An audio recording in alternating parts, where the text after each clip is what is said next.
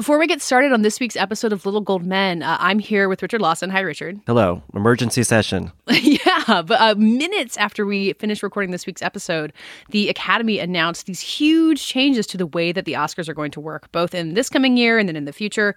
Uh, so Richard and I reconvened to talk about this. Um, I'm just going to read what's in the tweet, which is, as far as I can tell, most of the information that we have. Um, there's going to be a new Oscar category designed around achievement in popular film. We don't know what that means beyond that that. Um, starting in 2020, they will the Oscars will air a little bit earlier. It'll be February 9th, whereas they've usually been at the end of February or sometimes early March. Uh, and then they are planning a quote more globally accessible three-hour telecast, which, according to other reports, will involve them giving out some awards during commercial breaks uh, and then airing them later on in an edited format. Something. It's all a little bit vague. Um, Richard, what was your initial reaction to this news? Well, multifaceted. I hated when the Tonys did it, and I, in terms of um, not airing certain categories, uh, technical categories, like these are people who work very hard, and they, this is they're they're asking for one moment, you know, sort of in the spotlight, and the Academy now seems to be following the American Theater Wing and denying them that moment, you know, even if they show it later, and I think that's a shame. Obviously, we'll get into the new category thing, which has potential for ruin, and you know, and I have some theories about why they're doing it this year. But I think for our purposes, like I'm really curious to see what shortening the season is going to look like. Yeah. And what kind of almost economic effect that has, what sort of, like in terms of momentum.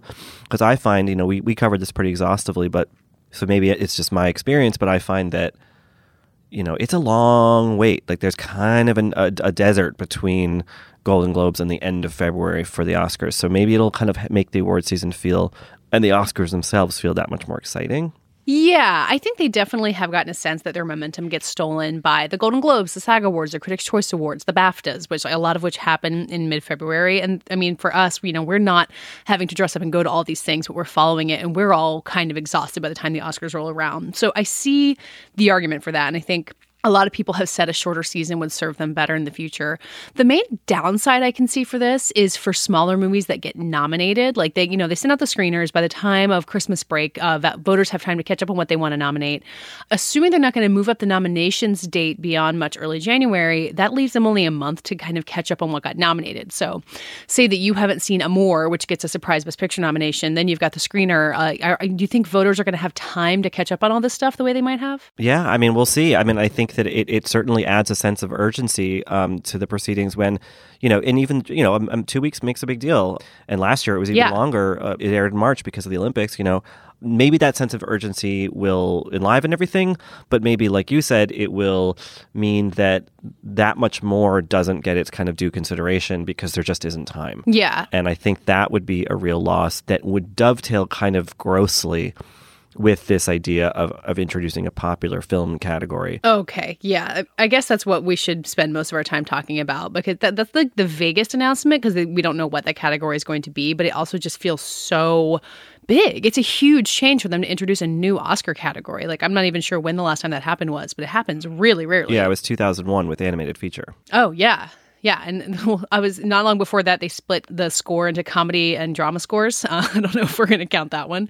So, Richard, I imagine you were alluding earlier uh, why it's happening this year. Uh, this feels like the Black Panther category. Like this is where you take a popular movie that is really well liked, but you're worried won't get nominated and make room for it. Yeah, and I think that the worry over it not getting nominated is like, well, then address that within the institution. I know that they are trying to do that, like you know, with new uh, membership initiatives and whatnot, but like out of fear that Black Panther, one of the most popular both box office and critically and audience, you know, favor like films of the year, will probably be the film of the year in a lot of ways.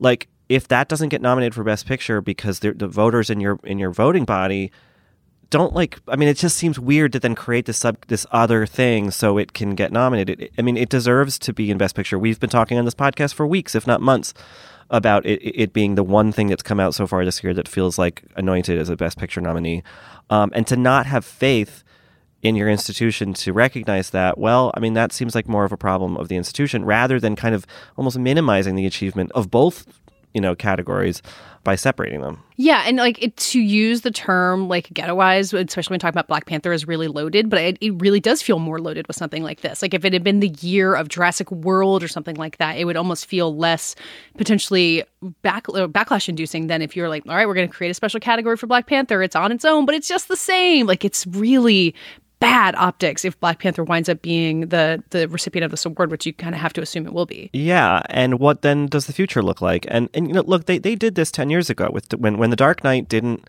get nominated for Best Picture, and there was all this hue and cry about that. That's when they expanded the you know the Best Picture race from a potential ten nominees and has have we seen big blockbusters get folded into that? No, because you know of various you know long held. Well, some. I mean, you, you got you got Inception in there. You got Mad Max Fury Road. Like there Yeah, are things true. that you can imagine wouldn't have gotten in. That's true. Um, if it hadn't been for the ten wide field. but you know, I, I and I so I don't know like what necessarily adding this new category will change. Uh, you know, like I, I I feel like if they wanted to give Black Panther a special award or something, like that would almost in a way be like less of a of a big deal or or less of a sort of massively massive change. But you know, how do you satisfy this category going going forward? Because there's not going to be a Black Panther every year. Does that mean we're just like giving Transformers movies? uh, Yeah, Oscars yeah, because they were popular, and also, what does popular mean? Are we just talk? Uh, what are the qualifications?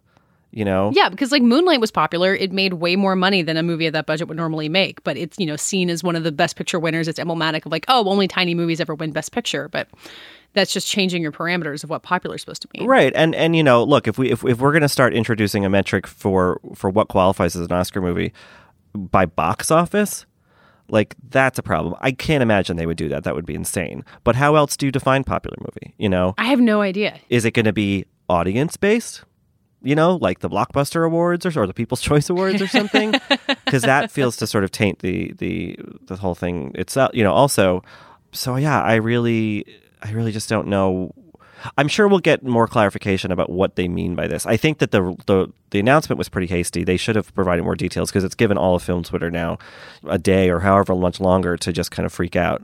That doesn't really do good things for them. Well, it, it just makes me wonder if it's a trial balloon, if they kept it vague to see how people reacted and like if the backlash will have any effect. I mean, that might be me being like, oh, my Twitter feed has the power to change the Oscars, but it, it does, it is strange that they included so few details. Yeah, I mean, and there's a contingent of people uh, on film Twitter, or whatever, who are talking about this as maybe it's just weird wording, and what's actually happening is that the long, you know, clamored for stunt coordination category is going to be introduced. You know, Yeah. it, it's it's kind of bizarre almost that that category hasn't existed before.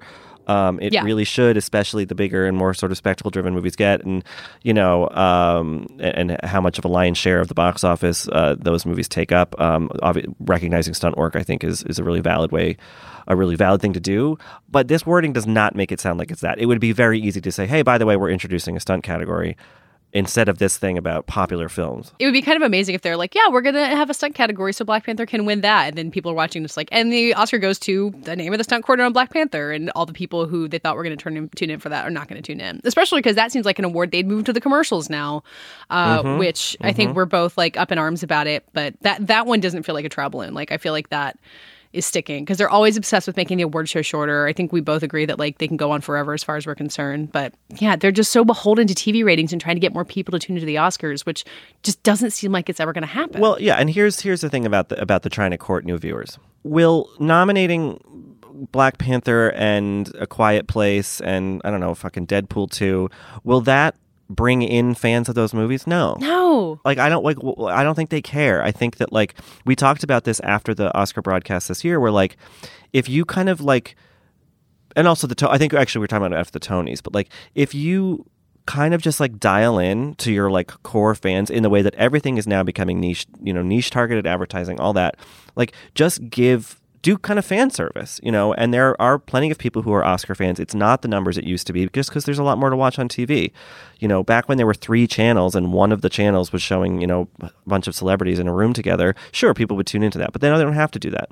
I think it's pretty like short-sighted thinking to to think that like oh if we start bringing you know the movies that people actually went to go see into this award show that those people are going to come watch to see if they want a prize. Yeah, I mean, I feel like the the ten wide Best Picture field has actually worked out pretty well. I, I, think it was made for similar reasons, but has been a net good. But it's it's the the separate category just feels like leaning an extra step into that whole idea of bringing blockbusters um, to the result of having a category that's like the fake Oscar that we give you as your consolation prize, along with your billions of dollars. Yeah, yeah.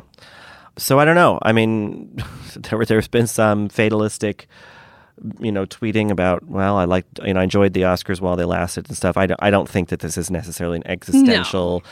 threat. There have been a lot of, as you mentioned about the, you know, d- division of the score categories. There have been a lot of, cre- you know, weird Oscar things that have come and gone and, and then, re- you know, returned again and gone away again. And um, it's an ever evolving thing. Um, I think that the popular film category is the most like, is the sexiest one to be sort of outraged about or, or, or you know, concerned about but I think that the the not airing certain categories thing I think is the is the is the most damaging to um, yeah. the broadcast kind of reputation. I think that that's um, a, that's a huge precedent shift. Yeah, at least from as, as far as back as I can remember. And it's a bad sign of where their priorities are. It's uh, it just it makes the Oscars feel less special that they aren't going to be like, no, we're just going to be as long as we're going to, and we're going to give a award to short films, and you're going to watch anyway. And if I were in the if I were in the Academy in one of those trade, ca- you know, um, crafts categories or, or, or branches of the Academy rather, I would feel really devalued and oh yeah and and then disincentivized from participating you know you're not even yeah, going to air the thing on tv you know, I'm sure that it's still a thrill to vote for this stuff, but uh, I would feel pretty insulted by the Academy, you know, brass if if yeah. I were, say, you know, a, a, sound mixer who all of a sudden was probably just been told that their category won't air on television. Yeah, I'll be really interested when we start hearing from those people, and I'm sure that we will. All right, I think we can uh, we can end this conversation here. We will be following all of this, obviously, and especially when we know more about what this popular film category is going to look like. But uh, it's not the end of the Oscars yet. We're going to hold out hope, even though we're uh, we're we're not mad. We're disappointed.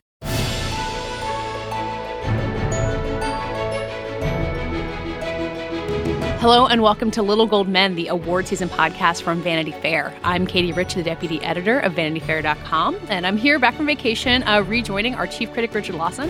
Hello. Uh, joining us once again, our Hollywood editor Hilary Busis. Hello. Joining us back in studio for the first time in a while, our Hollywood writer Yohana Desta. Hello. A third hello. hello. Hello. Hello. I like more singing on this show. The more, the better. Well, as, if you keep inviting me, it's going to happen. An all musical episode. Once more with feeling style. Oh it's what God. the people have been clamoring for we have two new releases. Well, one one upcoming and one newish to talk about this week. We're going to talk about Eighth Grade and Crazy Rich Asians. Um, but first, we wanted to get into yet more festival news. It is uh, August and things are very slow, but all the the news about the fall festivals is coming out. And the New York Film Festival announced its lineup. Uh, it's kind of a one of the old and very prestigious festivals, and for New Yorkers, it's always a great chance to catch up with films from Cannes and sometimes from Toronto and Venice. Um, and one of the noteworthy things I thought about this year is that there, uh, other than the Julian Schnabel movie, which has hasn't been announced anywhere else. Uh, everything is debuting at another festival. Uh, do we feel like this is a big deal, or is the kind of okay for the New York Film Festival to take this position? I think it's a big deal. I mean, I looked it up when when they announced the opening night film, uh, which is the favorite, the Yorgos Lanthimos movie, uh, which will be at Venice. Before that, I looked it up, and it, it's been a long time. It's been, I think, since 2009 that the opening night film at the New York Film Festival wasn't a world premiere. You know, you think you had Gone Girl and um, Bridge of Sp- Spies premiered there, and Social Network I remember premiered there. Social Network. Uh, there wasn't was a, Wonder Wheel last year's. Yeah. Uh-huh. So do okay. not talk about that. okay. Hilary, please keep your voice down. But it's just interesting because this was a this was a festival season. Now that I mean, we kind of figured out what's going to be at the, all the festivals. That uh, there was a lot to debut because Sundance was quiet, Cannes was quiet, and to that to see that New York Film Festival didn't get a sort of significant piece of that is strange, and I wonder what's going on behind the scenes. Yeah, it's hard to really float a theory uh, because these conversations are all happening behind closed doors, and it's not like they have bad films. They've got a lot of stuff that we've been excited about, like the favorite you mentioned, the Alfonso Cuarón movie Roma, uh, the Coens with Ballad of Buster Scruggs, um, Barry Jenkins, If Beale Street Could Talk, which we'll talk about in a little bit. Um, so it's a good lineup as usual, but it is that kind of like star power doesn't seem to be there, which is strange.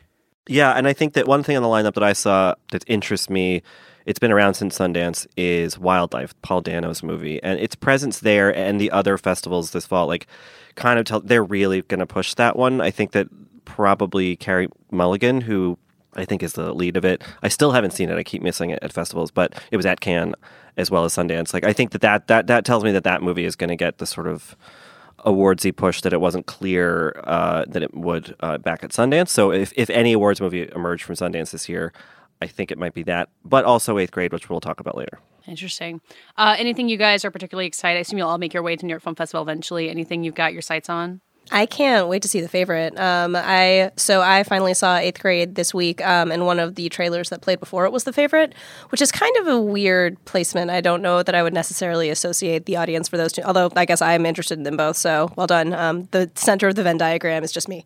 But yeah, I don't know who can who can say no to a bunch of like wacky period antics with just uh, there don't seem to be any men in that movie, which I fully support. uh, so yeah, favorite all the way. Yeah, I'm also looking forward to seeing the favorite and also if Beale Street could talk, which I know we're going to talk about now. But that trailer just gave me goosebumps, and I'm just here for whatever Barry Jenkins is doing. So Tell us what gave you goosebumps about that trailer. Oh my which is it's on YouTube. It was released last week. Anyone can see it. I could spend the rest of the podcast talking about it. So, I mean, everything about it from just like the narration, just hearing James Baldwin over all these beautiful shots, all these beautiful black people, like I just everything about it, I'm so, so excited for. I mean, anytime a director, Moonlight was not his first film, but like it was certainly the film that put him on the map in a big way.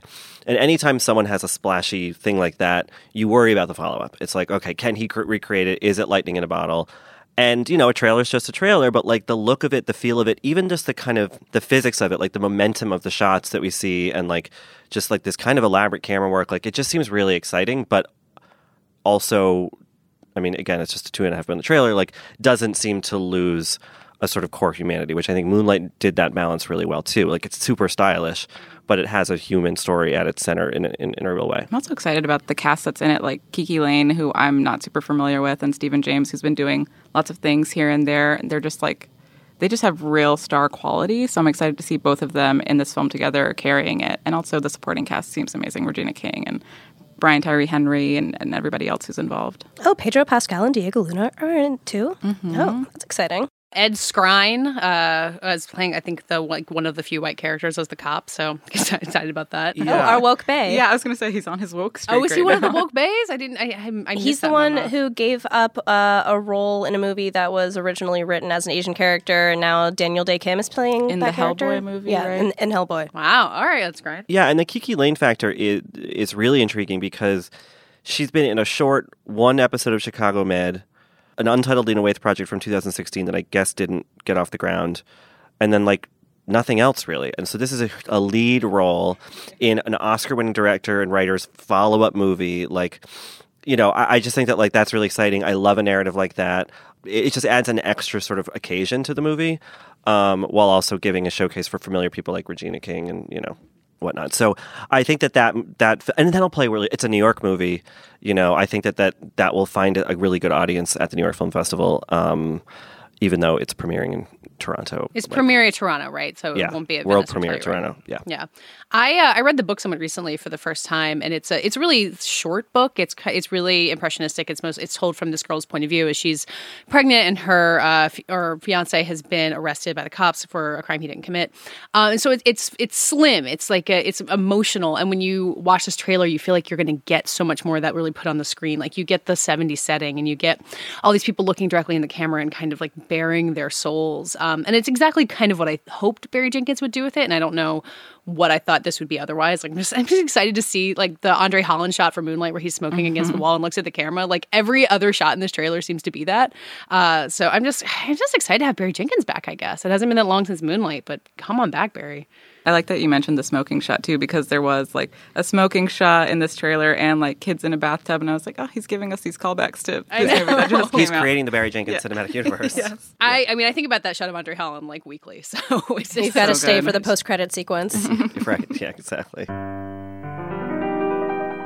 Well, by way of transition, we were talking about Moonlight, which was a huge success for A24, which is a studio that is currently releasing Eighth Grade. How about that? Uh, Eighth Grade is a premiered at Sundance. People have been talking about it. It feels like consistently since then. It's, it was one of the kind of breakout hits from that festival. Uh, A24 released it on July 13th. It's been kind of slowly making its way across the country. Uh, it's grossed $7 million so far, which is really pretty good for a small movie with no major stars in it. Um, and I saw it last night for the first time, and I had seen people kind of say, like, Eighth Grade is truly a horror movie and didn't like really get it. But get, this movie is a horror movie. Like it stressed me out in a way that I didn't see Hereditary, but I feel like that would uh, that would be the next closest. Oh, this is worse. I can having having seen both. Uh, I can definitely vouch for the the horror of eighth grade over Hereditary. So uh, Hilary, do you want to run us through basically what eighth grade is? Sure. So, eighth grade is a movie about a girl in her last week of middle school, uh, directed and written, written too, right? Mm-hmm. Uh, by Bo Burnham, who started out kind of as a YouTube comedian um, and now has transitioned into being a filmmaker. And it's just a really sensitive and authentic and realistic look at kind of teenage life, um, and especially like at teenage life in the current moment when social media is taken over when everybody's just staring at their phones all the time. I mean, oh my god, that dinner scene, that dinner scene with her and her dad where she's just scrolling through her phone and, you know, the camera's on it so you don't really realize what's going around on around her and the music is blasting and then her dad interrupts and she's just like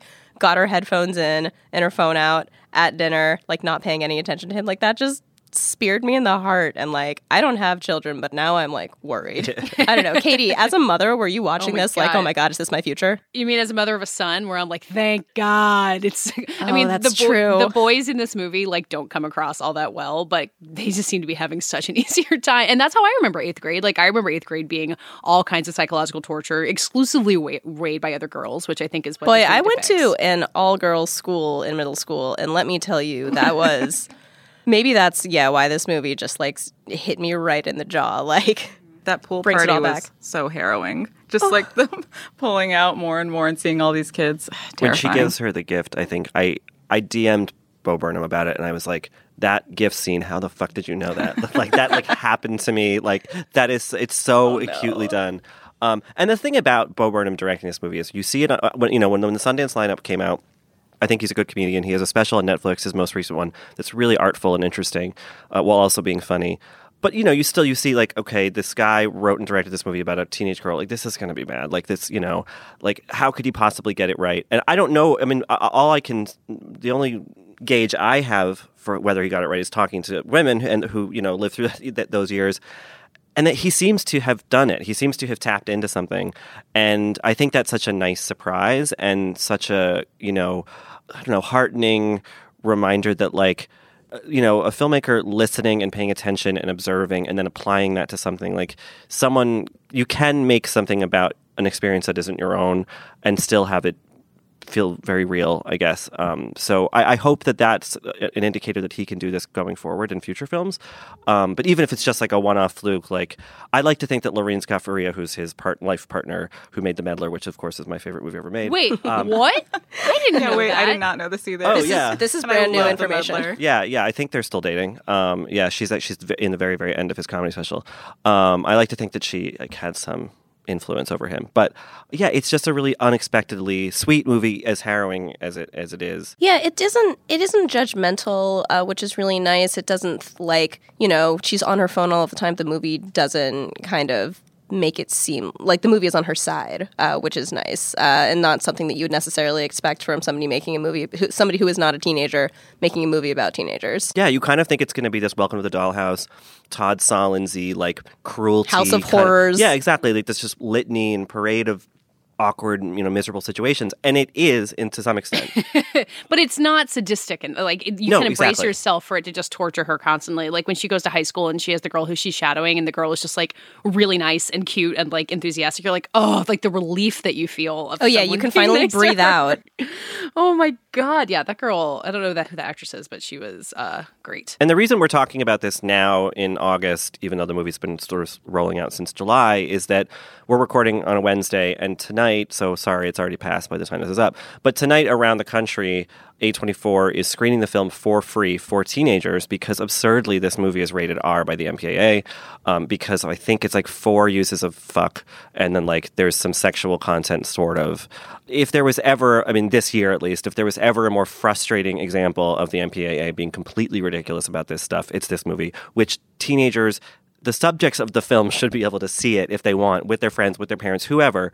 Um, and so it's really nice that A24 is doing this, but it's sad that it can only be for one night. Right. Well, I've heard the argument too that it's like, well, now maybe it'll just seem even cooler to teenagers because it has that R rating. So they'll go out of their way to try to sneak in or try to find a way to Well, see that it. or there'll be well-meaning parents buying tickets to go see the movie with their teenagers, and I don't know. I guess I guess there could be like bonding that happens after that, but it would also be very embarrassing if I were 14 to watch this movie next to my mom. Oh yeah, I would die in my in my seat. I do have to say, like as A24 has proven themselves really good at marketing over and over again, like going back to the start of Spring Breakers, and this I think is a really good move to get this movie even more attention. But the idea of uh, positioning yourself against the MPAA is a classic Harvey Weinstein move. Like that that was what the Weinstein Company did all the time. Like with Blue Valentine was the most r- recent one I can remember.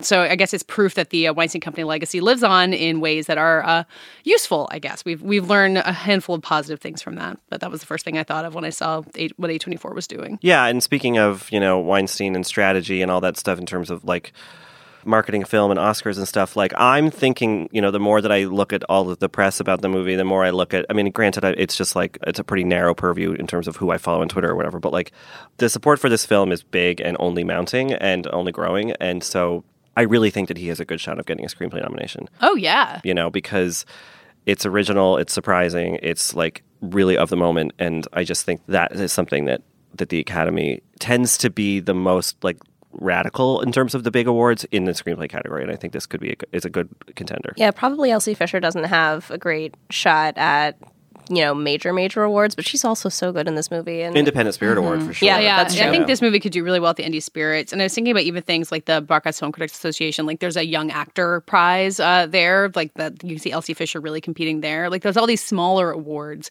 that I think can build to a screenplay nomination, like you're talking about, Richard, where the kind of the little movie that could can find a spot there. Elsie Fisher's also in the Hollywood Reporter's uh, feature on the top 30 actors under 18. So she's found her spot in the firmament that She's way. on her way. I'm sorry, I've crumbled into a pile of bones just hearing you say that. I'm curious to see what her next project is and like Yeah. what her next acting role is Yeah. going to be because she felt so real in this. She does, but you see interviews with her, and she is that kid to some extent, but she's also much more self possessed and like mm-hmm. you know has. She's clearly giving a performance. She's gonna be movie, okay, Richard. I think she's going to be fine. You know, I hope she's got a good group of friends. But I hope she doesn't fall in with that, you know, uh, those other under 18ers in Hollywood. She should have regular friends who keep her grounded. Oh my God, Um, please. Don't invite her to the Young Hollywood Vanity Fair party if anyone in events is Millie listening to Bobby this. Brown, don't text her. Oh, you guys no. can't be friends Stay- right now. Stay away from Millie. if Finn Wolfhard sli- slides into your DMs, If young them. Sheldon so much as turns your direction, Do you? With I don't want to spoil anything because this movie is still rolling out. But do you guys have a particular moment where you just wanted to climb in your skin and and never leave in this movie? I mean, I already mentioned it. It's the it's when she gives the popular girl the, the present, and it's just devastating. I won't say anything more about it, but like, oof, that is so true to life. It's amazing. I mean, on the darkest scale of this movie, like the car scene is that was also done really well and it felt so real and it was just the most uncomfortable and most terrifying thing to happen in this movie to me anyway but in a, I guess like a positive way, the scene that made me like, just I can't find the right words for it, but when the the boy that she like kind of goes on a date with when she goes over to his house. Oh God, Gabe! and he- oh, And he has every single kind of chicken nugget sauce. I was just like, "Oh, you precious little angel." Oh God, more more cousin best Gabe's scene. in the world. It was Oh, like I'm I such a didn't know I didn't know what kind of sauce you liked, so I just got them all. uh, Gabe's gonna do well, I think. Gabe's He's so Gabe's good. gonna like find himself in college, not in high school. He's gonna have a terrible time in high school, but once he gets to college, once he gets to like Wesleyan or whatever, I think that he is going to really come into his own. You know, and you can see how his face is just like just so close to growing into the shape it's supposed to be, but it's not all there yet. Like that that actor is great. Yeah, that was that was the moment that like I was just like, oh, tender young love. this isn't this is like the awkward scene, but so I had heard various people being like, I wept through all of eighth grade, and I was like watching it, being like, I'm fine. Like this is harrowing, but like not emotional. And then the minute that dad starts talking at the very end, and like it's like Call Me by Your Name, where everyone's talking about the dad monologue, I just like collapse. Like it's he's it's Josh Hamilton as the actor. I don't really think I'd ever seen him in anything, but he is just he just has this scene of like parental love and is this girl who you've wanted to see treated well by somebody, and like you know the whole time he's a good dad. Like you know the whole time that he loves her, but that scene is just it's really well done. And I think that's something that a kind of larger takeaway of the movie for me was that you know, it is very much about the social media stuff and the sort of horrors of that, and like the the sur- surreality from someone from my age, my perspective, who had the internet in high school, sort of, but like no no cell phone until I graduated from high school. Like, yes, it's bizarre that kids are raised on this, that it's second nature to them, that babies are swiping windows because they think that they can change what they're looking at. That's all scary stuff. But I think that Burnham, who is steeped in this, you know, like Hilary said, he had a YouTube career. That's how he got to be known he also is like, well, okay, this is the reality of, of the world, and there is a way to live within it um, that isn't harrowing and terrifying, that isn't going to like ruin a child, you know. Um, and so I think he easily could have made a very like alarmist movie about this stuff, but instead he made something that feels very manageable. And whether or not he's right, maybe we are really doing our children to I don't know bizarre. He's going to be everyone's going to become Ed Westwick and Children of Men, just like playing their game and not and not eating their food pellets. But my hope, and I think the film's hope, is that the kids will be all right to some extent. Although I will say the one detail now that we're talking about it that stuck out uh, as maybe not quite as real. Do kids still go to the mall? Are there still malls? Aren't all the malls like empty, like deserted hellscapes now. I wondered this too because that mall does look very thriving, but like they must have filmed it out of. I think it was filmed in upstate New York. Somewhere. You don't think that was a set? they built it was, an it was enormous like, mall. They just borrowed the terminal set that Steven Spielberg built and just like retrofitted it a little bit to make it a mall. I mean, you can't like you imagine yourself in high school, like when if you're not someone who's going to be going to a party at someone's house. Like I hung out at Waffle House a lot because that was a place that we could go and just like sit and not spend very much money. Which a, f- a mall food court seems to kind of be a similar thing. I don't know. We hung out in an ice cream shop. We oh my god! So Riverdale. Yeah, yeah are you yeah. Archie? yeah, yeah, yeah, We'd ask Pop Tate for our usual. Um, and, yeah. Give him a give him a five dollar bill and tell him to keep the change. exactly. Exactly. This year, I'm going to eat better and spend less time and money at the grocery store thanks to Butcher Box. Butcher Box is the meat delivery subscription that gives me more time for what matters most. Each month, they send a box of the highest quality meats for a better price in the grocery store, which gives me more time to spend cooking and sharing delicious meals with friends and family. Each month, ButcherBox ships a curated selection of high quality meat right to my home. All meat is free of antibiotics and hormones. Each box has 9 to 11 pounds of meat, which is enough for 24 individual meals. It's packed fresh and shipped frozen and vacuum sealed so that it always stays that way. I can customize my box or go with one of theirs. Either way, I get exactly what I want. ButcherBox is really the most affordable and convenient way to get healthy, humanely raised meat. With ButcherBox, you get the highest quality meat for just about $6 a meal. And they even have free shipping nationwide, except for Alaska and Hawaii. So start your year off right with up to 10 pounds of free meat. For a limited time, ButcherBox is offering new members their ultimate keto bundle when you sign up today. That includes one pork butt two pounds of ground beef, and three pounds of bone in chicken thighs for free in the first box by going to butcherbox.com slash cadence. That's butcherbox.com slash cadence. So coming up next week is what I think is kind of the last major release of the summer, and uh, you know it's not Mission Impossible size, it's not an Avengers movie, but uh, Crazy Rich Asians I think has been uh, positioned for months and months and months as this like late summer kind of Mamma Mia or uh, the Help level like female centric hit. Like I think that's been we've talked about it before how like that early August slot is really the Help slot, um, and it's been screening forever. A lot of people have been talking about it. It's finally coming out. Uh, I have not managed to see it, so I'm going to hand it over to you guys pretty quickly. But I'm uh, I'm curious if it's kind of the like fun romp that I, I feel like everyone feels ready for uh, at this point in the year. I think so. Um, Yohana and I were at the same screening uh, this week, and the mood in the room felt, you know, boisterous. Um, you know, there was there were some applause lines and things things like that. And I think the the interesting thing about this movie is that it's kind of two uh, rarities kind of dovetailing. One is that you know in this era of like set it up being this big you know big Netflix romantic comedy, and we're, we're bemoaning um, the you know wide release romantic comedy. Here's a studio film that is that. And we don't really get a lot of those, especially positioned the way this movie has been.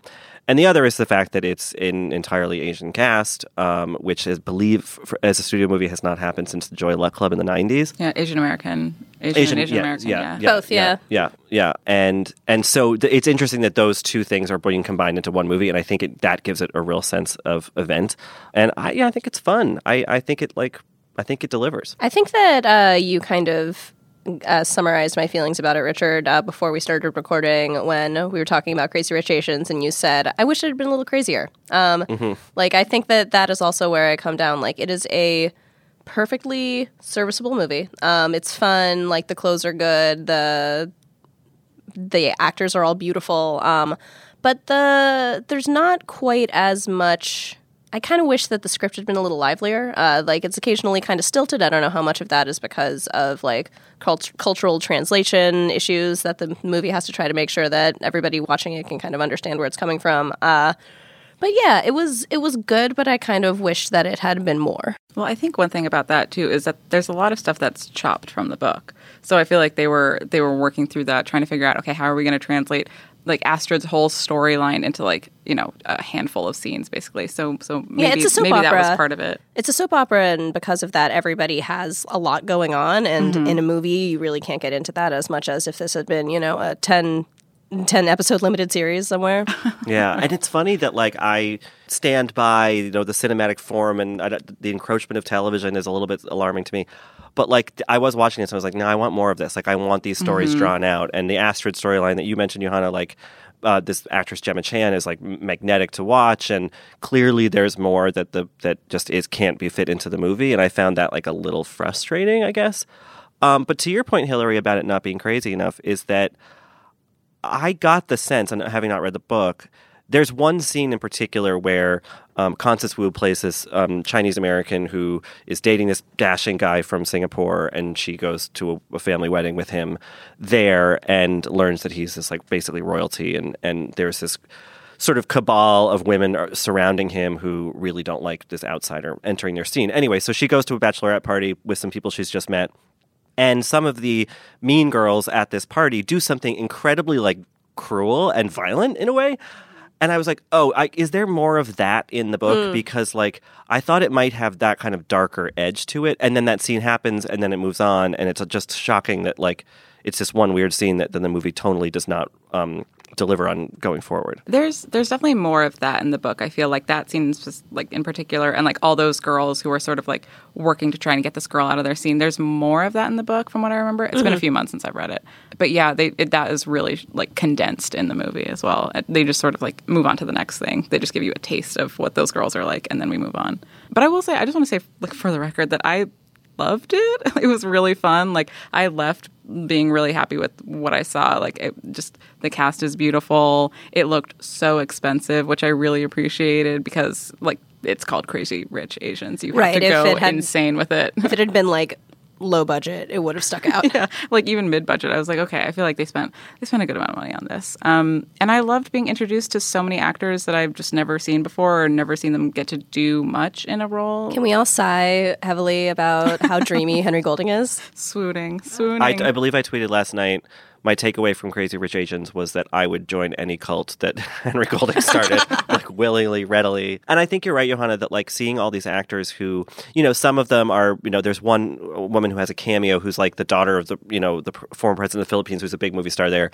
Um, and you know, Michelle Yeoh obviously is a huge deal in in, in East Asia, um, and and the United States. Um, the movie really like exposes this kind of familiar lie of, well, we would cast these, but, but there just aren't enough actors. And you're like, this is a whole movie full of good actors who, like, sorry to be crass, can all speak English and like, let's okay, let's go. Like, here and there are plenty are. more who weren't in the movie. Absolutely, absolutely. And I think that anytime we get a reminder of that, whether it's you know along issues of race or whatever else, disability, like okay, they they are out there, and like there shouldn't it shouldn't have to be like one movie every twenty five years to prove that. Yeah, one of the uh, most interesting, not to not to focus too much on Henry Golding, uh, but one of the no, please, please. one of the interesting backstories uh, relating to the movie was how like difficult of a time they had apparently casting the male lead. Um, they just like couldn't find the right person. And Henry Golding hadn't acted before. They casted him. They cast him in this. Uh, he was a TV presenter, um, and he's of Malaysian and British heritage. Uh, and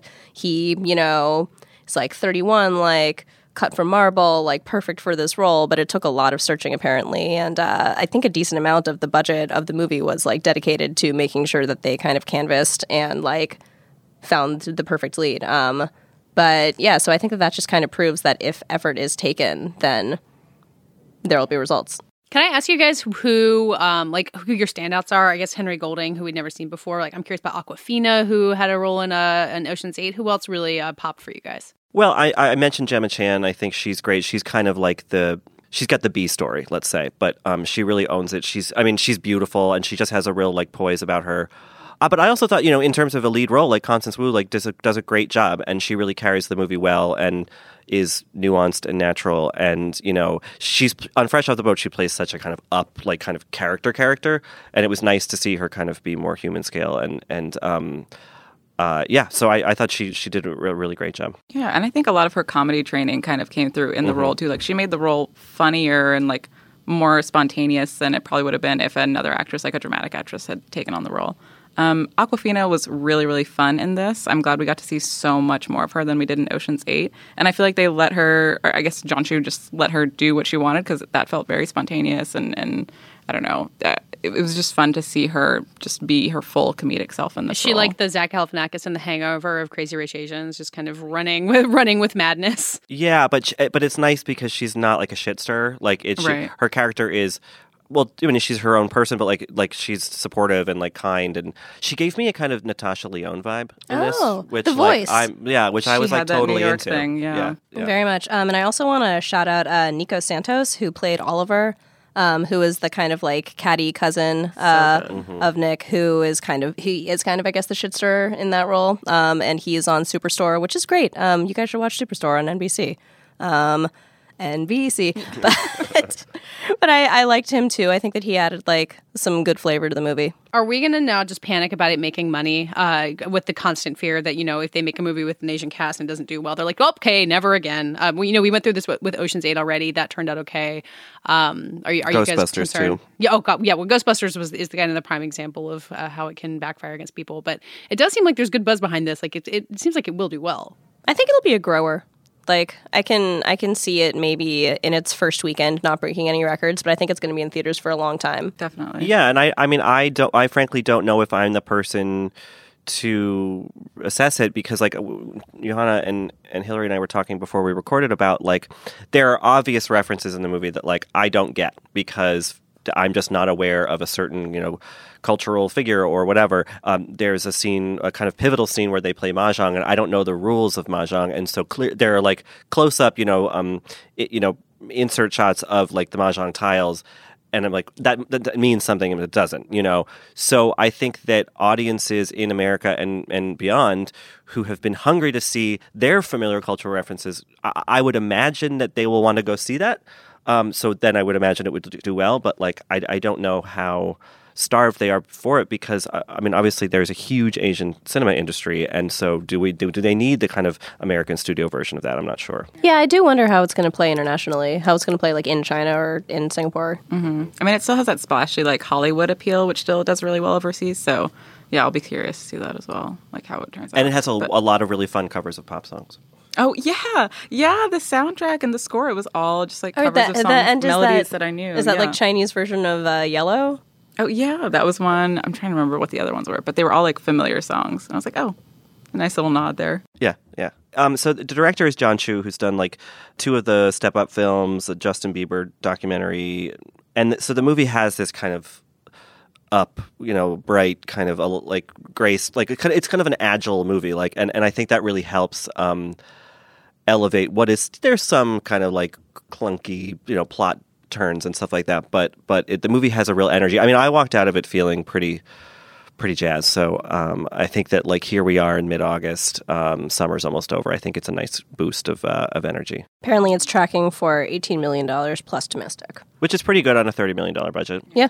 And good for a comedy. Yeah. Also, according to IMDb, John Chu was directing the In the Heights movie, which I didn't realize. So, um, That's exciting. And that movie has been saved now from the Weinstein Company. So yeah, it's, it has it's, it's been future. rescued from purgatory by John Chu. Uh, we have much to thank you for. That does it for this week's Little Gold Men. Thank you, as always, for listening. Please keep finding us on Apple Podcasts. Leave us a rating and a review. Tell people about it. Join us as award season kicks off in a few short weeks, believe it or not. Uh, you can find us all at vanityfair.com, where there's lots of pieces about crazy rich Asians to be had, writing about eighth grade, all kinds of stuff. Uh, you can find us all on Twitter at Little Gold Men, and on our own, I'm at Katie Rich, Richard, Rilaws? and Hilary, Hillabuster. and Yohana. Yohana Desta. This episode was edited and produced by Danielle Roth, and here is this week's award for anyone who leaves us a five star review on Apple Podcasts. An all musical episode. Once more with feeling style. It's what the people have been clamoring for.